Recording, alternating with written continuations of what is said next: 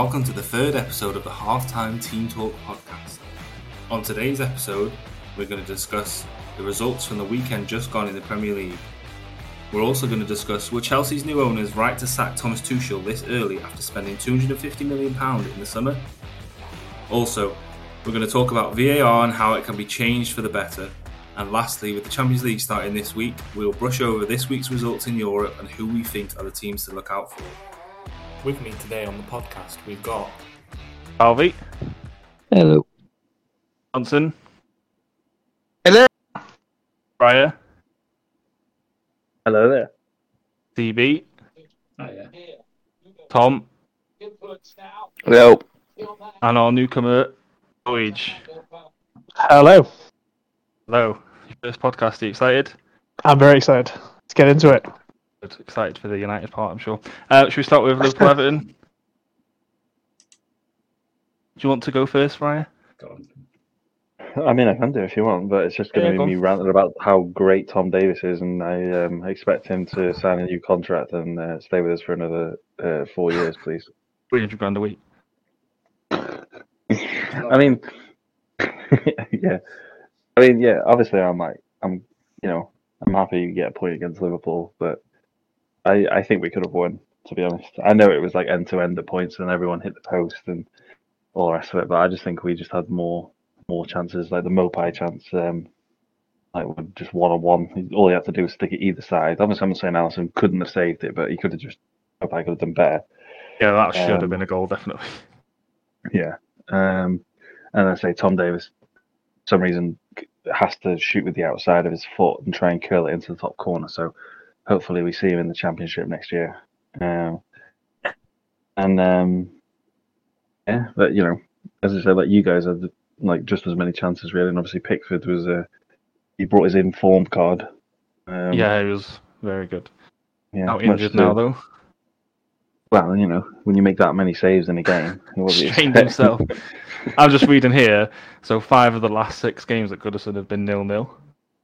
Oh, wow, So I didn't kind of that. expected it. I kind of expected it. Yeah. But it's Everton's biggest game of the season, isn't it? So they're always going to turn up against Liverpool. To be fair, Well, I was going to say to be fair, they're always going to make it. I don't think they've really turned up most times. They, well, I was gonna Yeah, say, like the last the last five games at Goodison, and well, especially at Anfield as well. But at Goodison, they just time waste the whole time. They, they shut up shop to try and get a point, but they actually came out at us this time, and I was quite impressed with Everton. To be fair, With how Liverpool are right now, so they should, and so should any Oh, yeah. team should give us a game. Yeah. We're there for the taking right now. Look at, I know we know we're talking about the Merseyside derby, but look at the Napoli game afterwards. You're going, teams give us a go. We're leaking goals like a sieve right now. So yeah, yeah, it's not I- great. I, I'm going to be honest. I completely forgot Sa- like Salah was even playing. I think that's the first time I've ever watched a Liverpool game and gone like, like, oh, this Salah play? I didn't even know he was on. I read a stat the other day. I don't know it exactly, but it was something like the last 44 games he scored eight goals. Which, Wow. when you God. consider how good he has been, that's just crazy. That's he, yeah. he's been a different player since African Cup of Nations, hasn't he? Basically. Yeah, yeah. Before African Cup of Nations, Salah was undoubtedly better than Mane Well, in terms of form for Liverpool, etc. But after AFCON, it was the other way around. Well, he obviously got the joint golden boot, and it was basically all the goals he scored in the first half of the season. Yeah. him. But um, the weird, the weird thing with Salah at the moment, I know we, we were talking about Evan. I've just just jumped in and started immediately talking about Liverpool, like, but because you were saying about Salah, Liverpool game. he's just we're sat on the Liverpool. right wing now. Yeah, okay, but he is just sat on the right wing, isn't he? There's the, there's not so much of him. Uh, well, the one time he did actually cut inside and actually have a go, with, he nearly nicked the uh, Yeah, nicked hit the winner of the derby as well with a save onto the post by Pickford. But otherwise, he was yeah, pretty I was quiet. fully expecting to happen, to be honest, because it always happens. He'll just It, it always seems like we score a late goal against Everton, yeah. But unfortunately, the Dark Lord Origi, the uh, slayer of Evertonians, is uh, no longer there anymore. But uh, not to Well, I be. mean, but I think yeah, a draw was a fair result in the end. It was quite end to end. I think it would have been. nit- game where Henderson scored in the last minute and it got ruled for offside or something. At Goodison, Oh, Do you remember that? oh, yeah, that yeah, was, because um, wasn't it Mane was deemed offside, Yeah. but Yeah, it he was wasn't. like bang on the line. But Yeah, uh, VAR, it's amazing. I love it. I mean, you know, VAR doesn't we'll work, onto and they, they checked the uh, they checked the Van Dijk thing, and you know got it wrong again. But um, We won't go You into that. okay? Are you okay? Are you okay? Matt? Matt, you okay? I thought you mean yeah. you mean the Yeah, definite yellow cards from Van Dijk that was barely mentioned by anyone afterwards. Yeah, yeah, yeah, Everton yeah, it wasn't, wasn't wasn't wasn't mentioned by Liverpool fans, so therefore no one mentioned it, and VAR said it was fine, so VAR's fine. So we all agree it's a I always It's, used to think. I don't know how uh, what everyone else's opinion on this. is. Obviously, Johnson, you might know something, but I used to think Conor Coady was a Liverpool fan. Yeah, he, he definitely didn't look like a Liverpool fan in that moment, No. did he? that, that celebration was like 10, 15 years of I never got in your team, but suck on it. I mean mo- most most footballers probably do support a certain club, but when you're playing for Everton, you score a big goal, you're still going to celebrate, right? You know, I- True, I- true. I hate it. If any, if anything, it's the other way around. I hate it when players don't celebrate. Yeah. You know, when they're like, "Oh, I'm trying to show a little bit of respect," and I was like, "Why? They're probably giving you dogs abuse, or like just just celebrate." I don't think there's any like problem with celebrating. I mean, obviously, you can go too far. As long as you don't. But I don't celebrating see a problem with a bit of a celebration. When What if Sterling Gerrard had against you guys, you weren't happy though, were you? Who against us? When, when Sterling celebrated his goal against you, you weren't there. Ah, that's just because I don't like Sterling. But Imagine if Gerrard had gone to Chelsea and then he came back to Anfield and then started like giving it the big one at the Kop. Would you have liked that? again, it would have No, been up with to you. him to do it. I wouldn't have liked it, but I, I'd think it'd be you know you're entitled to celebrate if you score a goal. I don't like the whole like oh you know hands you know they're like hands up. I'm not going to celebrate, and yeah, all their teammates jump on them and celebrate anyway. Going well, does it matter? Yeah, yeah. I'll just stand there and hold my hands up. Uh, one thing I've noticed, by the way, I don't know if you've noticed, but Nunez seems to have like he seems to be like a villain to other fans for some reason. So like I don't know if it's because of the price tag or whatever, but whenever we play anyone, whenever he gets the ball, everyone's like like waiting for him to cock up. Yeah, he's because he's easy It's- to wind up. That's why. Yeah, I he's shown that he's. I I feel like price tag, and That's how the, everyone knows um, that you can't wind him up. fans Yeah, can help in it. They just I, f- I f- I feel like him he's going to be kind of like a Diego Costa type thing, where when he scores, he'll be like giving giving it back to them. I was literally just going to compare him to Diego Costa. Yeah, that's what it reminds me of. Um, yeah, I have no problem with that. Again, No, I, d- I don't. I don't. I'm just saying. uh, you know, like, it adds a bit of most spice. most clubs have got a, te- a, a player that someone everyone else hates. I mean, I think probably Richarlison was probably that for Everton coming back to Everton. Like, unless he plays for your club, you're not going to like him. It's you know, there's there's loads of players like that over the years, and if Nunez is that one for us, I'm completely fine with it. South American players, it seems. that seem to rile up the fans. Yeah, yeah. Yeah, Um, it's because they. It's yeah, it's because they they like. They're quite fiery characters, aren't they? You Yeah, think of who we've the- seen, even Uruguayans like Suarez. You know Um, they've come Cavani. from like you like they haven't come up through like a, a an Everton or a Liverpool or a United like youth system. They've been playing in like the favelas for however long. So like when they Yeah. actually like like they they know how to like you know wind people up and like how to play like actual football. So I think there might be something to that Sam actually. No one else got anything else to add? We'll move on. I- you know, in terms of the derby, like I said, I, I think a, a result of being a draw probably was fair. Both teams will probably think they could have won it with this chance or that chance, but Yeah, both teams ultimately, both both the goalkeepers. Pickford got man of the match, but it could easily have been Alisson. So I think that kind of sums up the game, really. Yeah, I wasn't too disheartened to get a point there anyway, and I never usually am to be honest because I just expect it. But uh, yeah, Everton up next. They've got uh, Arsenal away on Sunday, so obviously that'll be a tough one. Uh, and we have got Wolves on Saturday. Although no, we haven't actually, so we'll just wipe all that out completely because it looks like all games are going to get cancelled this weekend. Um, should we do Brentford Leeds next? Five two Brentford. Go on, yeah, yeah, go on. Anyone got anything to say, or should I start? I think t- I think the the Leeds, as per usually, even under the Bielsa era, leak a lot of goals. Much the same changed. again, I suppose. No, Toney had a really good. His hat trick was really good quality. Like each goal was a really good goal, and like if you compare the stats of him and any other English striker in the Premier League, I think only Harry Kane is better. So I think Gareth Southgate should be taking a look, to be honest. But as we all know, he's got his Oh yeah, he should definitely be in with a chance of a World Cup spot. 100. He should percent be on the play. He Definitely. should definitely be on the Yeah. play. Definitely, I agree. Um, did you see the decision that got Jesse Marsch sent off? So, Oh yeah, I can fully see why he was a, not a bit annoyed about that one. so anyone And then didn't again, see did it, VAR not even look at it? no, they didn't. No, no. So anyone who didn't see it, um, Leeds attacker was running into the box, and the Brentford defender basically just ran behind him and kind of like they just crossed legs, tripped him, and they didn't even check it on VAR. And then uh, Brentford ran at the other end of the pitch, and like almost exactly the same thing happened, and he gave a penalty. And then Jesse Marsch obviously went nuts at the fourth official and got a red card. But yeah, not great. As, Just it captures the issue with uh, VAR, doesn't it? How well, seemingly one about thing's a foul. later, so- Yeah, one thing's a foul, one thing's not, but they're similar There's incidents. no, there's no. From what Justin There's no Marsh is saying as well, they they seem to have like meetings where they talk about things and they're told this will be done, but it doesn't seem to be getting done. And I think that's what's riling up managers. Is this the Like VAR? said. You mean? Yeah, I assume all their meetings are just done in crayon. To be honest, so I think Yeah. so. the lines are done in crayon. But you know, being as managers are losing their job right now over decisions and over certain games, it shows how huge VAR is. It's not just like a one-off thing. It it literally has an impact on an entire person's career. Like, Oh yeah, yeah, and there's so much money involved as well. Like if it sends a team down, it could, like if Everton had gone down last season from a VAR decision, as we've discussed before, like we think they'd have probably struggled to come back up. You do So- remember we got a "we're sorry" note that we like pinned to our chest. Oh yeah, for exactly. preparation to go to the championship. that Anyway, also yeah, we'll happened this into that. weekend, just gone. Didn't We they? They came out. later, With, I know we haven't talked about the other games yet, but they came out and apologised about other results that we're going to talk about in a minute. Yeah, That they, oh yeah, sorry, we made a mistake on that one. Oh yeah, because sorry changes the result or the points on the board or everything. Like, oh, we're sorry. yeah, it's just stupid, isn't it?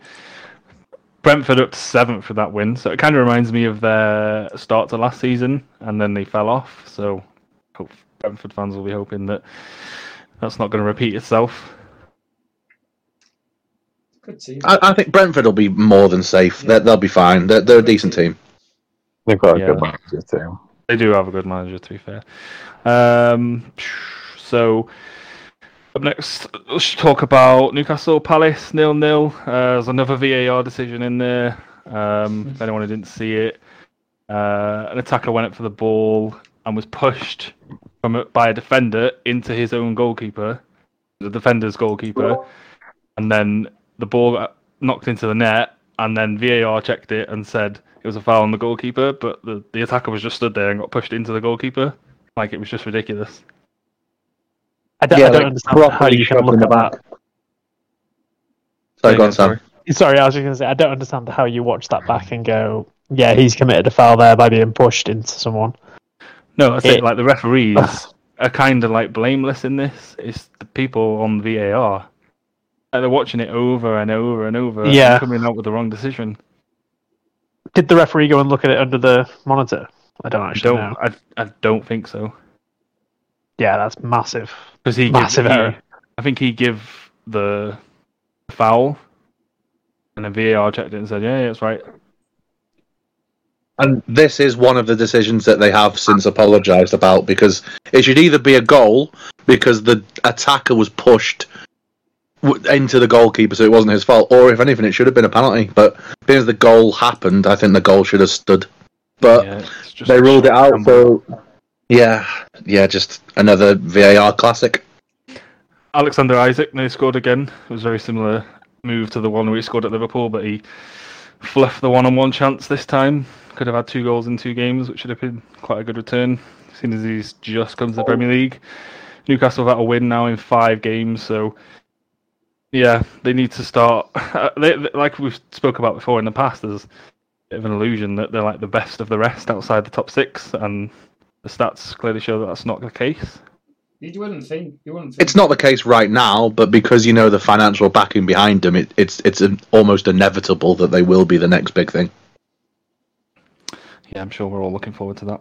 Uh, up next, Forest 2, Bournemouth 3. Forest going 2 nil up in the first half in this, and Bournemouth coming back in the second half, scoring three goals. come out with the win. Uh, only saw it on Match of the Day. Anyone else watch it? No. Just on match of the day, yeah, mate. Yeah, so I think Man, isn't it managerless Bournemouth as well at the moment? They've got, there was it a caretaker taking Yeah, yeah. charge. caretaker They were, like you said, being as they were 2 0 down, you just think, well, Forest are definitely going to win and Bournemouth are in trouble. But the fact they turned it around, you go, oh, maybe, you know, Bournemouth you thought would be the whipping boys of the league, and they can pull out games like that, then maybe not. in a Well- way, it makes the sacking of uh, Scott Parker even more laughable. Really, like if you think like the results they're picking up against the teams they should be beating, you know, they're, they're doing it. They're doing Yeah. everything they need to do to stay safe. So it's, it baffles me why they sacked him. well, Bournemouth are 13th in the table now, so they're literally two points behind Liverpool. So Well, to I mean, to survive, all you need to do is average a point a game, and Yeah. so and so far they're doing that. So they've, Well, they've O'Neil-. Caretaker manager He's got a draw and a win in his last in his two games as manager. So because they've been more realistic games. I mean, Scott Parker got sacked on the back of. I mean, he got sacked off before, you know, behind Yeah, the scenes things more really. than the results. But he, you know, he lost to was it Arsenal, City, and Liverpool. I think they got tonked like in the Liverpool game, but you know, those aren't the games that Bournemouth will stay up on. Uh, But he he was sacked for. Pol- uh, Not political reasons, but you know, because he was basically saying to the chairman, "We need money. This team isn't going to compete."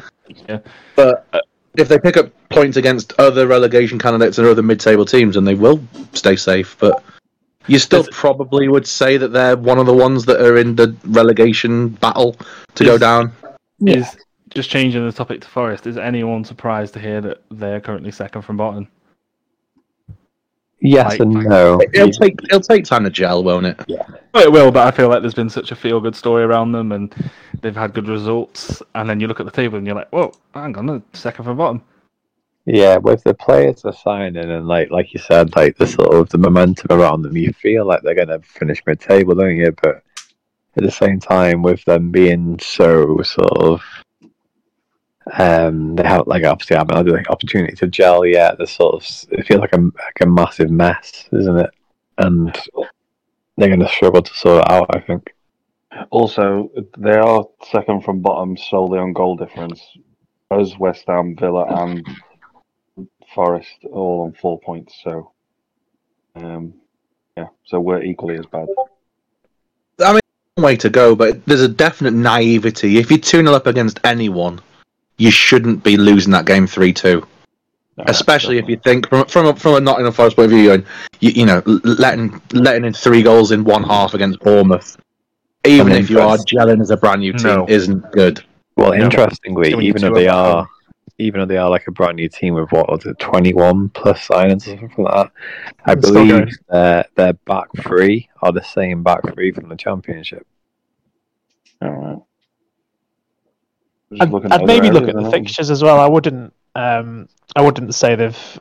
I mean, they've played some difficult games, uh, minus the- obviously the Bournemouth one, um, and they picked up obviously the win against West Ham. They've they've had some difficult fixtures. I know they've played City, Spurs, and you know a few.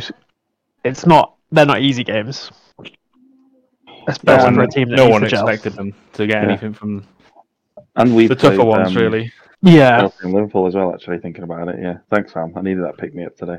You played who in Liverpool? Chelsea. Uh, it was Chelsea and Liverpool. Oh, yeah, but Chelsea are shocking, aren't they? They've got no manager. Well, they've got a manager now, but still. We played Chelsea when they were good. Yeah, we don't play them when they're bad. Yeah, well, we'll speak about them later. Uh, the evening game was Villa Man City. Um, Leon Bailey scored an equaliser in the second half. I didn't get to watch this game, um, but I think you guys did, so you could probably talk about it more than me. Anyone? No, I'll go there. So Haaland got his 10th goal in six games. Uh, Kevin De Bruyne hit the bar in the second half, which would have sealed the three points for Bailey scored. Um, there was another bit of a conscientious VAR decision here as well. Well, was it VAR? It- It didn't go to VAR. The um, disallowed Villa like goal. Webber. Yeah, the the linesman flagged up for offside, even though he wasn't. But because obviously the linesman flagged up, the referee blew the whistle, yeah, which and then not- obviously wasn't to say Coutinho it then was a slotted it away. But oh, It was a it was a it was, goal. it was a good second or two before, but you don't know And apparently, you know, on, on close calls, they're meant to leave their flag down and then let VAR rightly or wrongly decide Oh yeah, if it's they- a goal it or was. not. But uh, I think Gerrard said he spoke to them after the game and they apologised. They said they they got it wrong, which is all you're looking for, really. But yeah, it still doesn't change the fact I think it was. it. I think it was the direction of play really, because it was everything was obviously moving forward, and then it kind of came back like out of the box and things. So I think that's when he's just thrown his flag, thinking, "All right, okay, yeah, like you know, I've let that play go. I'm going to throw up my flag now." It's just, um, I don't know. I, I kind of, I kind of like those things that go wrong like that because it just shows. It kind of give, gives football that Gives you something human to talk side about, doesn't it, as well? Well, yeah, but it just gives football that that human like element Ooh. again, which um Hmm. you know it's kind of gone now, isn't it? Yeah. What about City then? Because I know we've had like discussions in our chat and basically said that they've already won the league, but that's the second game now that they failed to win out of six. And like, I was, uh, they've got They're not striker perfect. I uh, saw an interesting take on City the other day. It was about Haaland and how, as ridiculous as this could sound, is that he actually makes City worse. And the the the sort of the point he was the guy was making was that if you consider um from like a fantasy football perspective, I remember there's a stat knocking around that how he averages a point per touch. In Oh, I saw that. I saw that. and uh, in relation to the, what actually plays out on the field is because he's actually touching the ball so little in the game. When he does, he you know can cause such damage with it. But because he's essentially not playing, City are now down to ten men in every game. So Mm, they've got one. They've almost got like one less player on the pitch in terms of like their midfield dominance, which they, you know, which they previously used to kill off games, and hence why teams are sort of sneaking in and getting the odd goal. Well, they've averaged conceding a goal, I, one goal every game. can I ask you a serious question there, George, about where you where you got that information from? Basically, Twitter. So I get all the So- information. No, no, Oh, no. so no. it might not be true. But, uh, well, no, no, no, no, no. It, it sounds about right, but just for someone to say that Haaland makes City worse, It was obviously the was a bit Randy, was it the. Randy Bandit that was the source of this? Because that seems like a Randy Bandit kind of argument. It wasn't. he was it made. wasn't. No, it wasn't Randy Bandit. But shout out to Randy Bandit. I can see what you mean, though. I mean, apart from him scoring 17 goals a game, he doesn't touch the ball much. He doesn't impact the game, but he comes alive when they attack. But yeah, in terms of tracking back and otherwise having an impact, I can see what you mean. But when he scores as many goals as he does right now, Yeah, yeah, ultimately they they they bought him to score them goals. But I can see what you mean on the on the flip side. does Yeah, it it makes mean that sense. basically City either win five 0 or it's a draw? A draw, yeah. Yeah. That's pretty much it. Just looking at last season, just for perspective, after six games, they've got one more point this season. So, kind of makes a. a, a muggery of that stat, they- really. But They should have, but obviously it's not going to go forward now. They should have had Spurs this weekend, and obviously Spurs beat them twice last year in the league. yeah, they did, yeah. They did. But obviously there is no football this weekend now. But it, it should have been Spurs, so that would have been interesting. Just to make you feel sad or happy, depending on who you support, Liverpool had 14 points after six games last year. So, yeah, not great. uh, should we move on to Wolves Southampton? Um, so, Daniel Podence scored in half time stoppage, uh, stoppage time. Uh, it's their first win of the season. It's their first league win since beating Aston Villa on the 2nd of April, 154 days ago. He seems to have a problem scoring goals at uh, Wolves, which, when you consider, it makes sense really with what's happened to him, Jimenez, but they've not really bought anyone to replace him, have they? So, No. Well, they've got no the Diego Costa. Yeah, I was going to say well, there was no. yeah, how's that going to go now? Portuguese Strikers at the time. Well, I mean, they've gone for Diego Costa because their new signing that Kal- Kalajdzic did his ACL in the first game that he played for him. Like, Yeah. so there was a Did anyone- desperation. The window's shut, and they needed someone, so that's why they've gone Diego Costa. Did anyone see Che Adams miss? Oh, it, Yeah. well, he, Yeah. he did score, but it was disallowed because he, you know, handballed it into the Yeah, net. so but, anyone who didn't see it, but cross Wow. came in and it was dropping, like it was like right above his head, and it was dropping onto his head, and he could have just stood there and not moved, and it would have bounced off his head and gone in. But He jumped, lost track of it, and it hit his arm and went in. It was funny. It was very, very Sunday league, wasn't it? Yeah, yeah, yeah. He also hit the bar as well, Che Adams. He's had a good start to the season, to be fair. Considering he hadn't scored in, I don't have the stats to hand, but I think I mentioned it on the last podcast. He'd not scored for quite a while. He's started quite well this season. So, Southampton's another one that surprisingly, again at the start of the season, I thought they were in trouble and might go down, but they have done all right this year. Obviously, They they, they did ultimately lose to Wolves, but they have surprised me, and I think some of the signings they've brought in in terms of youth with potential, I think it's been quite clever by them. To be fair, I think I'm uh, prepared to admit I was wrong already about Southampton. To be fair, To be fair, fair, I, I've, I've obviously- always rated their manager. Yeah, and and obviously both you and Johnson are going to be eyeing up anyone decent at Southampton. Hey, like, that's not happened so, for a while yet. um, Yeah, that's not happened for a while, to be fair. Um, next, we'll do Brighton 5, Leicester 2. Again, this is another game I didn't get to watch, but I've seen the uh, excitement in the chats. Was it four goals in the first half? It was 2 2. it was it was the game of the weekend for me. It was a hell of a game. If anyone got to see it, uh, did anyone else watch it? I watched most of the the second half. Also, when it was like a non event, then I missed all the action. There's still Oh, three that's goals in the the- second half, I was going to say there was a few goals and a dodgy VAR decision in the second half.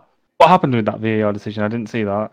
It was a. I, I, I'm not hundred percent sure why it got ruled out. I think it's something to do with like a random offside or something, or I don't know, a foul in the build up. But Mac Allister basically from about thirty yards out smashed it in, like hell of a goal.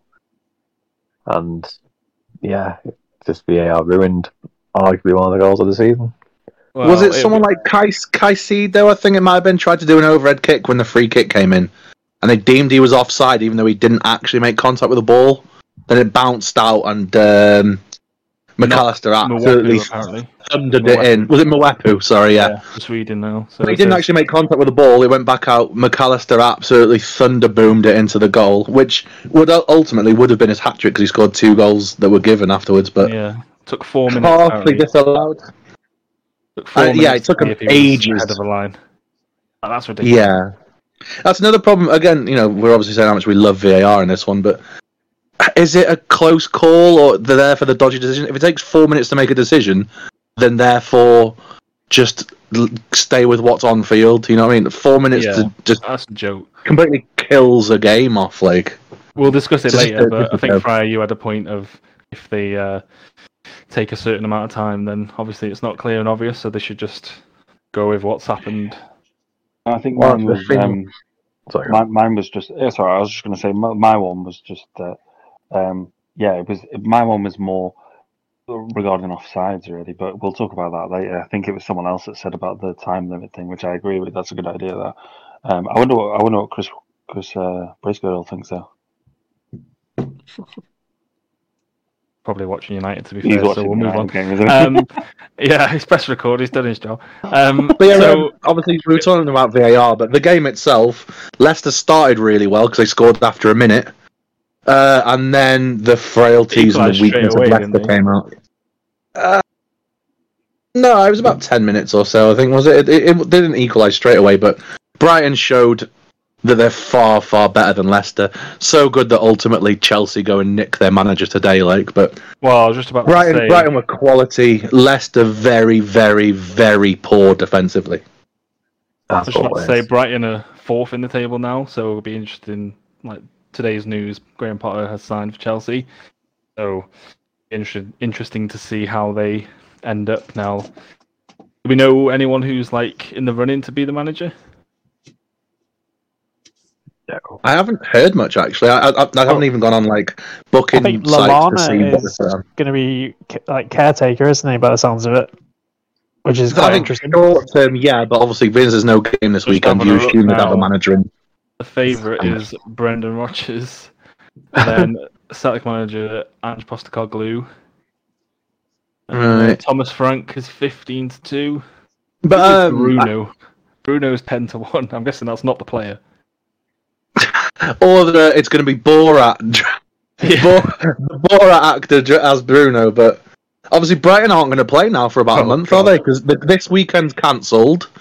Next weekend, their game with uh, Crystal Palace has been Oh, yeah. was postponed because of the Oh, rail it's strike. gonna like COVID all again, isn't it? and it's an international break, so they'll definitely have a new manager in by the time next time they play. But yeah, Yeah. Brighton fans aren't going to be playing for a month, and they're like mourning the loss of their uh, manager, like as well. So, right, It's be interesting to see. Like I said, like well, they've definitely got time to appoint a manager at least and do it properly. But yeah. So next up is the one United fans will be waiting for. CB, can you sound up? Sam Deutsch, this is what you're here for. I mean, yeah, it was uh, a great result for us. Um, you know, Arsenal were unbeaten going in. It was, uh, you know, it was it was a good performance. I think we were maybe the second best team on the day overall, but and there's one stat that counts, as they say. I didn't get to see the game. I, I was actually trying to avoid it because I missed the first 10 minutes and I thought I'll just silence all chats and I'll try and watch it later. And then after like 65 minutes, I got bored and I was like, oh, I'll just check it. And I saw it was just 3 1 and I was like, all right, I won't watch it then. But from what I saw, Arsenal were. I saw Gary Neville tweeted that despite the defeat, he's more like he thinks they've got more of a chance after that performance of getting top four than before the game, even though they lost three one. So that yeah, just tells us Arsenal can take that they were- positives out of the game because I think up until Man United killed it off with the third goal, Arsenal were probably the better team, but Man United were clinical, and that's what you need to be is clinical. Can we also add that Gary Neville will say anything to try and boost Man United's morale, considering he thought He was Pogba boosting gonna Arsenal's morale, like, wasn't the- he? I thought he said he was for United top four. No, Arsenal. oh, right, He said, despite the Gary You said result, despite the loss, yeah. Neville. despite Ah, the result, now seeing that he's more sure of their top four challenge. That's the first thing I've ever agreed with. Wow. I think you need Nothing to uh, Ah, publicly apologise. like that. That's never gonna Yeah, happen. not that Gary Neville's never listening to us. Never gonna happen. so, But Sam, it why also do you think did you were show- the second best team? sorry. Then? Like, why do you think you were the Well, second best I'd team? say Arsenal probably had the, they definitely had the most of the possession, probably more shots. I think it was probably even on shots on target and you know clear chances. Um, I don't recall De Gea having to do a great deal. There was a couple of saves, but they were you know saves you would expect. Um, yeah, I think we were good just a bit more clinical. I think Arsenal missed quite a few good chances. I know Odegaard missed an open goal pretty much, didn't he? Um, United yeah, I think it was a it was a good set. They also scored a goal that VAR then ruled out. Well, and was- obviously yeah, we're Obviously, we'll, we'll probably well. talk about this one. Yeah, it was it was probably a soft one. I think we'll all agree. Um, I think you do see ten to fifteen fouls like this given a game. It's just the modern football. Um, I think if Odegaard had got the ball, uh, sorry, uh, yeah, it was Odegaard. If Odegaard had got the ball, obviously it's not getting overturned. But because he doesn't touch the ball, Eriksen goes down. He gets called back. I wouldn't say it's the most contentious call of the weekend. No, definitely not. I think if it hadn't led to a goal, it would have just been played on.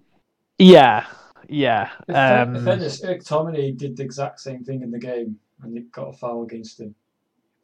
exactly. Yeah, I think you see it. You see it every game. foul. It's a soft. Yeah, you can say it's a soft foul, but it is a foul. Oh, that's, It's one of those where. yeah. Chris, Chris- Chris has declared it is a foul. is a That's foul. it. So I've yeah, it was. it is a foul. Oh right, thank you, thank That you. it. Yeah.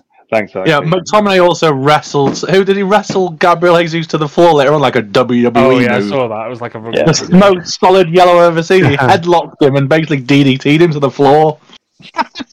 I hate that. Just was thinking back now, that definitely foul now. That was amazing. That was, That was definitely a predetermined plan to, I think, be very physical with Jesus. Uh, I think Varane and Martinez both did similar through the game. Do we think Arsenal are a bit like soft-centered when it comes to? You'd say maybe that was it was the first. uh, I don't want I don't want to say United are good yet, but it was No, the but it was first big team they've played. Yeah, and they definitely didn't pass it.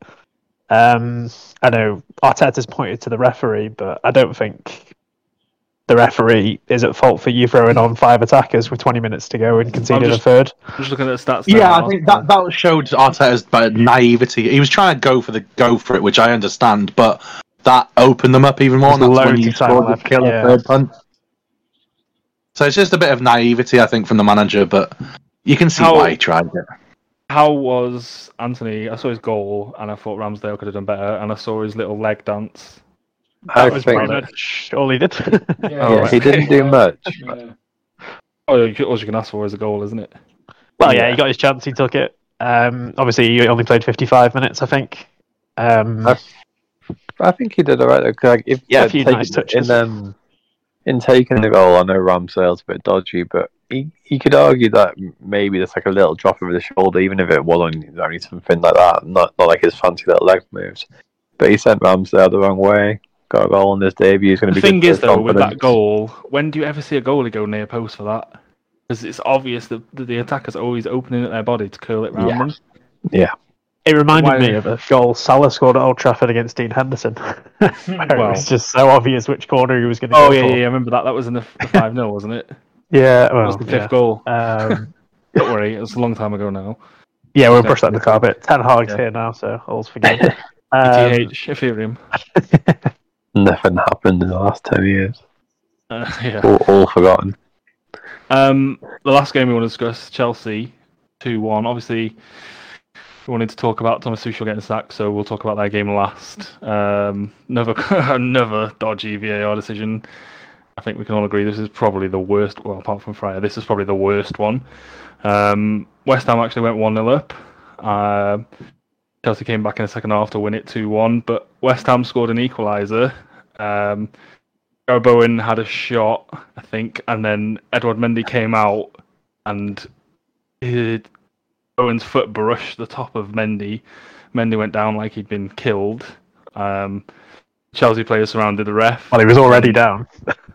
Well, it, he went to save it, didn't he? But then he started He- rolling yeah, he about over- and he Stayed, killed. exaggerated, stayed yeah. down and acted like he'd been shot. Yeah. But yeah, but why are we all surprised by that? That's what all footballers do from every team. Well, What a yeah, new they thing. do. It's not, but it's it's ended up in a like a goal being chalked off, hasn't it? So, so like, there's been some like comments from players and managers, like David Moyes, like said it was scandalous after the game. Declan Rice said that it's up there with the worst VAR decisions he's ever seen since it's come into the game.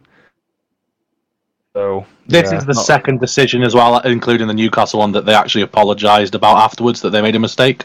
So it does show it was a bad decision when even retrospectively the VAR or the FA or whoever it was were like, "Oh yeah, we're sorry, we made the mistake again," because that means nothing to West Ham fans or the fact No. that they dropped points. Like, so So if West Ham we're are sorry, like it happened. point away from getting into the Europa League, then that's not.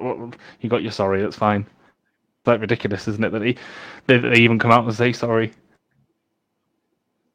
Is it too late? But- At least it's, they have to have an admission of wrong, which is one Yeah. thing, but it's so Yeah. hollow. You know, it, it it it just further proves West Ham, David Moyes, Declan Rice, that all of them being aggrieved at the original decision being terrible because they've even now had to come out and go, "Oh yeah, we made a mistake. Sorry about that one as well." Yeah, It- it's, it's Just it's just do you shocking. remember- VAR, VAR, is meant to where- stop these decisions, and do then if, any- if anything. VAR is making football worse for it. You know, it's Before it's annoying. The slows refs used to come out after games and say, didn't they, like, "Oh, I'm sorry, like we made." It's literally the same thing. It's just an, it's now Yeah. there's four of them apologising instead of The one. thing is, though, like you could say that a foul like that is the way the game's gone, the way the rules have changed. You can kind of accept that being a foul. Like where it annoys me the most is with offsides. Like it's so cut and dry. You're either onside or you're offside, but they, yeah, they get it wrong. agree. We'll talk about that in a bit, but but with the foul though, as you're saying, like yeah, it's soft and it was like terrible. t- Well, again, like okay, I'm, I know I'm going to get shot here for saying this, but like I, I don't think that Eriksen was was a foul. Like he, he barely touched him. He just felt something on his shoulder and threw himself on the floor. It's That just how I've already game established that was a foul. Yeah. Yeah, that's fact. it's it's That's not. because you're an Arsenal fan. but, Man United fan obviously thinks it's a foul. And the Arsenal fan doesn't. yeah, the closet Arsenal fan who's an Evertonian, but yeah, yeah. I think it. right. I mean, I'm, I'm, I wasn't, I'm not, not biased because I'm a Liverpool fan and it was United, but I did think it was a foul, but it was incredibly soft. It ruined my fantasy football as well because wasn't it uh, Martinelli who scored? Like, oh god damn it! But I, I can see why that Eriksen one going back to the United game was disallowed, but it's annoying. Yeah, that's what I mean. That's just how the game is now. You get any type of physical contact is basically a foul now. So Yeah, so really it, that's it. With if, it- if it annoys you, like that's just the game, isn't it? Did anyone watch the just before we talk about Tuchel? Just moving on to the Champions League games, uh, the Dynamo Zagreb Chelsea game was obviously the early game on Tuesday night. It was one 0 to Dynamo Zagreb. Uh, I watched it and I thought Dynamo Zagreb were quite good. To be fair, Chelsea just seemed to not really play till like the last ten minutes when they hit the post, but they could have had a couple of goals Zagreb before then. Do you reckon the the, the atmosphere probably um, affected Chelsea as well? I don't know. I don't remember think the atmosphere being that. Because I think Zagreb loud, can be to be quite hostile environment. I think they had a running quite- track around the pitch. you- To be fair, Didn't Liverpool? Didn't you play someone like Zagreb like a couple of seasons ago? You you drop points? no, wasn't Was- it? Wasn't it Cluj or someone? Wasn't it a part? Is part is like Partizan? I feel like. Uh, I remember. I remember that. It was shocking. do you, you? Yeah. Did you drop points in that game? No. We lost three 0 something Yeah, like see, that. that was it. I think. I just don't. I don't really rate Chelsea at the minute. I can't remember who it was, but it, it was it Eastern. European team. I'm sure it was. yeah, it was like Bosnia or somewhere like that. Do you remember, remember- Johnson? I remember seeing uh, the video and it said like, "Oh, this is the tunnel Liverpool were going down." It was like literally, you know, um, the underpasses when you go under like a round like motorways and all that with graffiti all over the wall. Half Yeah, the yeah. It was like that. Oh, you know, I, I do remember it was Partizan because I remember doing the joke about partisan fans, but you know, like a, a partisan crowd or whatever. But Eastern European places like that do make it hostile, and you know, it, it, it you know, the, the the help of the home crowd does help them. I remember Wales when they had to go to Croatia uh, in, in qualifying, and again, rather than it being in like a main place, they made them go to a place out of the way, so they had to take a coach there, and the whole it's not just the the stadium or the fans; it's everything around having to go to an out of the way place. Like the the way Eastern European clubs do it, it's perfect because it gives them a, an even bigger home advantage than normal. Yeah. So and Chelsea coupled with being poor at the moment as well. Don't get me wrong, but that's it was it, it's a banana skin that you think they shouldn't happen, but it, you can see why big teams it does happen to because they're out of their comfort zone.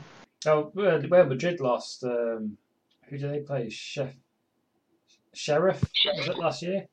It was Red Yeah. Star Belgrade. It was two 0 It was we Red lost. Star Belgrade. Ah, That's history. That Yeah, it was at Sheriff, and they lost. I remember them. Like, I can't remember if they lost or they drew, drew uh, got a, a drawback. But um, when it went to Bulgaria, I think it was, and they played So they beat Madrid, didn't they? Yeah, they did. Yeah, in in Bulgaria, wasn't it? Or Uh, yes. It was Or- um, when there was no crowds, wasn't it? Um, They won at. Uh, oh no, they lost. They went one up. af- No, they, they won at Madrid as well. They won two one. they definitely got a result against Madrid. Yeah, they Uh, won they're in. Man United's Europa League group, actually. Are they? oh, they they won two one at Madrid and lost three 0 at home. And what's funny is their badge is a star, so it looks like a sheriff's badge. fun fact. Yeah. um, Well named. so I was looking at some stats, and they before this game, Dynamo Zagreb have won five of their previous forty-three Champions League games. So that's how much of a big of a shock it was. Yeah, there's something definitely not right with with Tuchel at Chelsea. Obviously, up until the sacking as well. Every other game, they seem to drop points.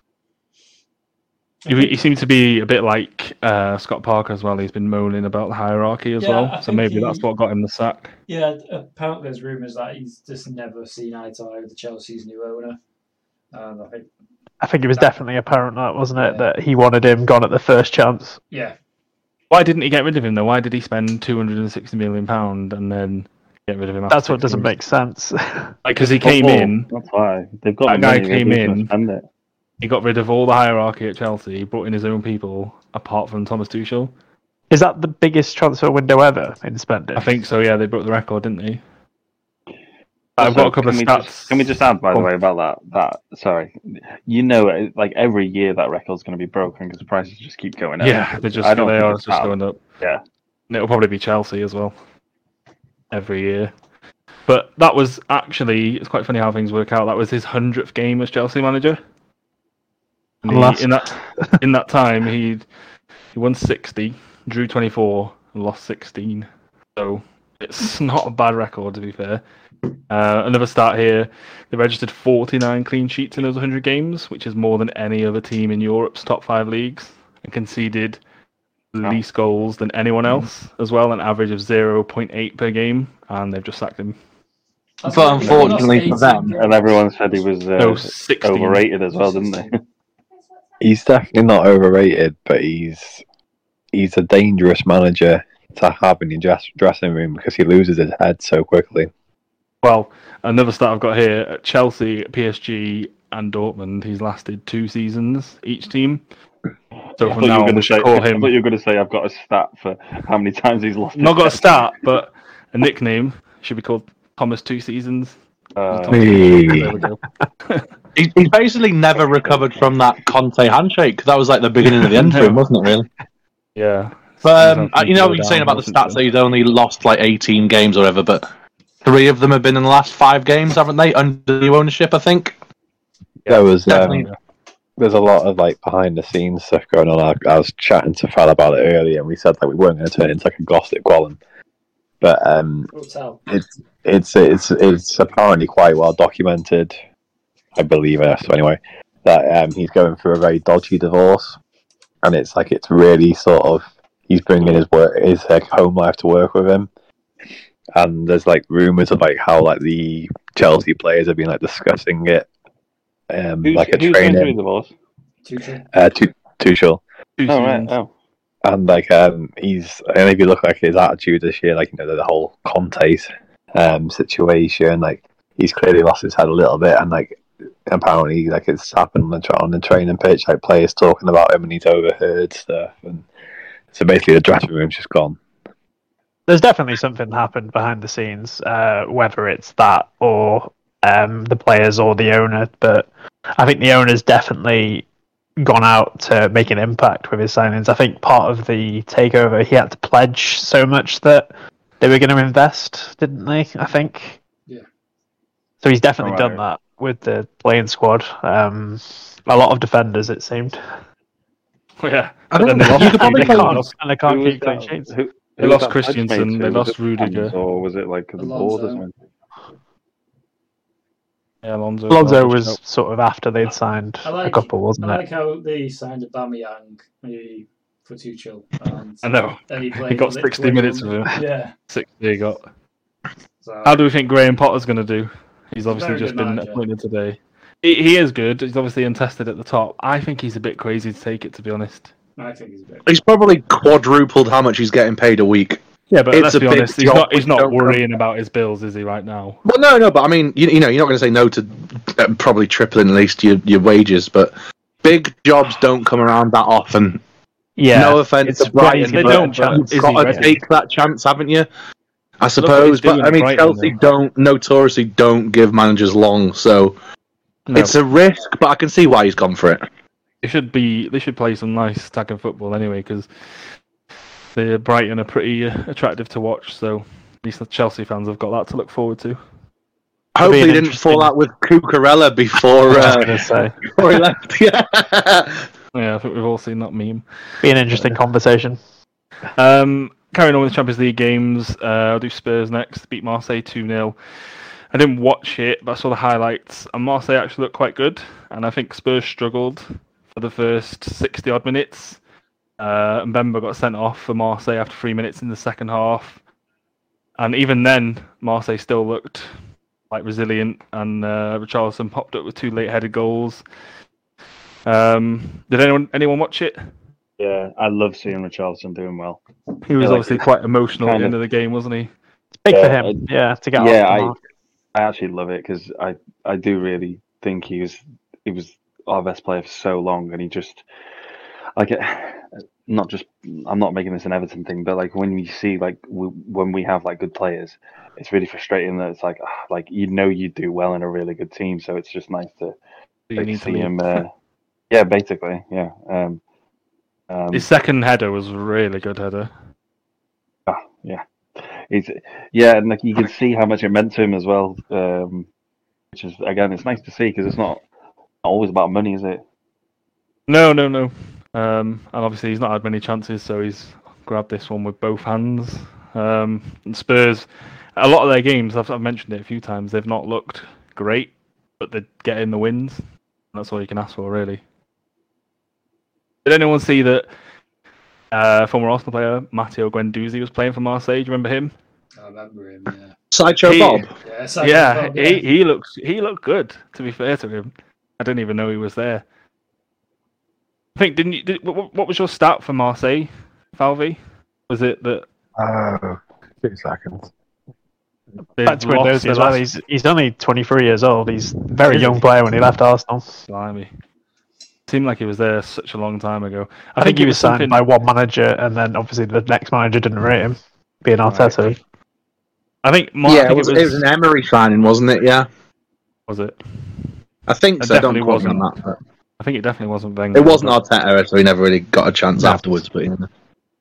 Was I know it's such a non-point compared to the game, but did anyone see that Joey Barton was in the Marseille um, away end of the game? he? I remember. He was there playing on loan for a season. He was like, "Oh, I'll just rock up with the Marseille lot." Like, pretty Yeah, funny. I've seen his uh, French national. I've seen his interview doing the rounds as well from a few years ago with the French accent. Oh god. I, I don't know if you can find it, George, but I think it was Marseille of like lost. Yeah, they've not, they've not won in 13 away games now in Europe, Yeah, which that's is pretty poor. And when you consider the last few seasons they've been in the Europa League, then yeah, it's not a great record. But they are doing well in the league this year. They're joint top PSG after six games, so might end that record soon. And that's a Um, big. I, I don't really know anything about that. Is, is that a big rivalry or? I think that's probably the biggest rivalry in France. Marseille Is it? PSG, PSG Marseille. I think everyone hates PSG. They're uh, yeah, I think historically the two of the biggest teams. Yeah. They've, well, they've won the Champions League, haven't they, Marseille? Well, They might have won it twice, actually. maybe a bit of match fixing allegedly. Um, allegedly. Won't go into that. Zidane come from wink, no charge. Marseille. Was it Zidane Bordeaux? come from Marseille. Was it Bordeaux? Oh, I don't know. I don't know. I didn't know there was rivalry between farmers, to be honest. I know Marseille's the a very poor economic region, and it's quite close There's a to lot of- Monaco on the south coast. So there's quite a you know a wealth disparity down there as well. So their Yeah. fans are pining for success. They've, they've won the Champions League once in 1993. Wasn't Don't that? Look um, into the facts. Did Luis Suarez play for. Oh, it's a different Luis Suarez. I was going to say, what the hell? It's called No, the- the- The uh, ex-Liverpool Luis Suarez is back in Uruguay now. Oh, is he? Hmm. Alexis Sanchez Yeah, he plays for scored in- He scored in like the. I know we're, we're completely going off topic here, but talking about Luis Suarez, but he scored in like the like a Uruguayan uh, derby the other day. Scored uh, a goal for him. But yeah, Did he do so his it's different Luis Suarez. Have you seen? I- I that? know Eric Payet signed as for well, them as well. Payet and Eric Bailly signed for them. Yeah. Oh, Not a bad team, Eric to be fair. Uh, Eric Bailly, yeah. Yeah. Did anyone see the City game? 4 0. Sevilla, two more goals for Haaland. I've seen the goals. Yeah, it was. Uh, ninth goal in his last five games. Uh, I- I say it every week, but his goals are all literally move at the back post, tap it in. That's a City goal. Yeah. So It's even not more- They, Agreed repla- about they it, replaced isn't Sterling sometimes missing them back post Yeah, tap-ins, yeah. but Haaland guaranteed goal every time. So it's a P- it's a FIFA sweat goal, but it works. Well, I can't blame them, can you? I think it's yeah, just like it, not at the good strikers make it look so easy, don't they? Like a little tapping like that, but like if you don't take into account like how well he's read the game, like, No, that, that that's where movement his skill ball and all that sort of He stuff. reads the like- game so well. yeah, exactly. Very Uh, I rude it the was- story esque. It was just pretty much one way traffic, I'm sure. I was going to say uh, Thomas Muller esque. I think always City's obviously challenges will come in the bigger games where City they're not expecting to win three or four. shots, Yeah. Yeah. 10 on target, Yeah. which is a bit crazy. Especially away in Europe. It's their biggest ever win against Spanish opposition as well in the Champions League. So, looking all rosy for City. Speaking of looking rosy, uh, let's talk about Napoli for Liverpool 1. Does anyone want to talk about this? Because I don't. Rosie, look more like Rosie and Jim down at the old canal. More like 10 Well, bottles man, uh, of rosé before the game. There, there's your quote for the night, talking about Rosie and Jim out of nowhere. Yeah.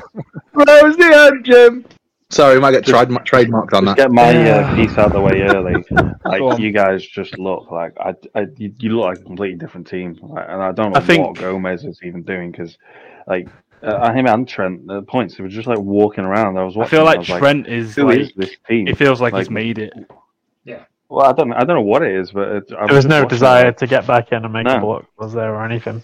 Isn't No, and I was watching goal? Napoli play, and they were just they were just, they, they just like even just like the passion, like like who was it scored their debut for them? Um, ah, uh, the third goal wasn't it? The, Oh, Simeone. Yeah, he was yeah, like it was- crying, wasn't he? Yeah, because it was his debut, wasn't it? Yeah, yeah. I think So, was I that. mean, I heard the commentator mention that Diego Simeone's son was on the bench. I don't know if it was him though Yeah, who it scored. was. I'm pretty sure. Yeah, it was. Yeah. Was it? I saw something as well. Apparently, I, don't, I feel like this is, a, is what I've heard. It sounds a bit mental, but apparently, when he was 13, he got the Champions League logo tattooed on his wrist. Wow. It's Oh, like wow. a like as a sort of yeah, Luis Suarez kiss. Yeah, he, he kissed it when he scored. yeah. Appa- I'm sure I've read it was 13. 13 sounds mental, but I'm sure that's what I read. Knowing nothing about him, I would expect that from someone that is uh, Simeone's son. Simeone's son. Yeah, Well, Uh, but- gets a tattoo. It was just. It was just like. Do you think maybe that slush. there's been a bit of a drop off from last season, and like a bit of heartache from missing out and by coming so close but missing out? I think it, it has played- to be a knock-on yeah. effect for the fact that we were in all competitions up until the last game of last season. It, it, it's got to have either a mental and physical knock-on, because otherwise you can't put your finger on it. It's so weird. do think The drop-off has been so huge. I do think you losing Mane is a big one. I mean, yes, Ma- I Mane's the one that people will bandy on about, but I don't think it's Mane that. went missing for long parts of seasons. Yeah. At the end of last season, he did well, but the first half of the season, it was all about Salah and like No, he's different player now, Mane. isn't Sometimes, well, as we said before, yeah, but Mane sometimes he just like couldn't hit a barn door or a banjo. Sometimes he looked like Sterling, but then know- sometimes he'd just turn it on, he'd turn it on and he'd be well good. It, Man, it, Mane wasn't the issue last night because the perfect example is Liverpool's best player was the guy on the left wing, Luis Diaz. So Yeah, it, it, it wasn't that; it was everything and everybody else. But it, it could have easily been I feel like the defense. last night, Trent and it wouldn't have flattered them. Trent does deserve penalties, but I feel like the defense are getting a lot of the flack because the midfield is not doing what they're meant to be doing. I think it, it does all stem from the midfield for me. That we're not scoring as many goals because the midfield isn't creating. The midfield isn't there, so they're getting straight at the defense. Like Yeah. the the lack of midfielders isn't good. But on the We flip did have side, like everyone's well. saying about Gomez and Trent is also true. I don't think you could say the midfield is the reason you gave away like two penalties so early on. You've got you what- could do because it's leaving the defense exposed, aren't they? in the first three Yeah, but- minutes. You, you can't. We you didn't can't concede two penalties in the first three minutes, No, did we? no, but I'm saying yeah, but you conceded your first penalty in the first four minutes. You can't say the midfield didn't do enough to defend to protect the defenders. The first four minutes. Well, I mean, look, looking at the go- looking at the goals, like there is a lack of pressing from them in the midfield, and you know the pressing is meant to come from the front. Liverpool just look knackered, Again, it comes and then back to that defensively we're also heartache. making bad mistakes. But It comes back to that heartache from last season again, doesn't it? Like they're not they're not starting games well. Like, why is that? It's every game. It's not just like one or two. It's every single game. Did you have just, I think it's, it's a mental first issue.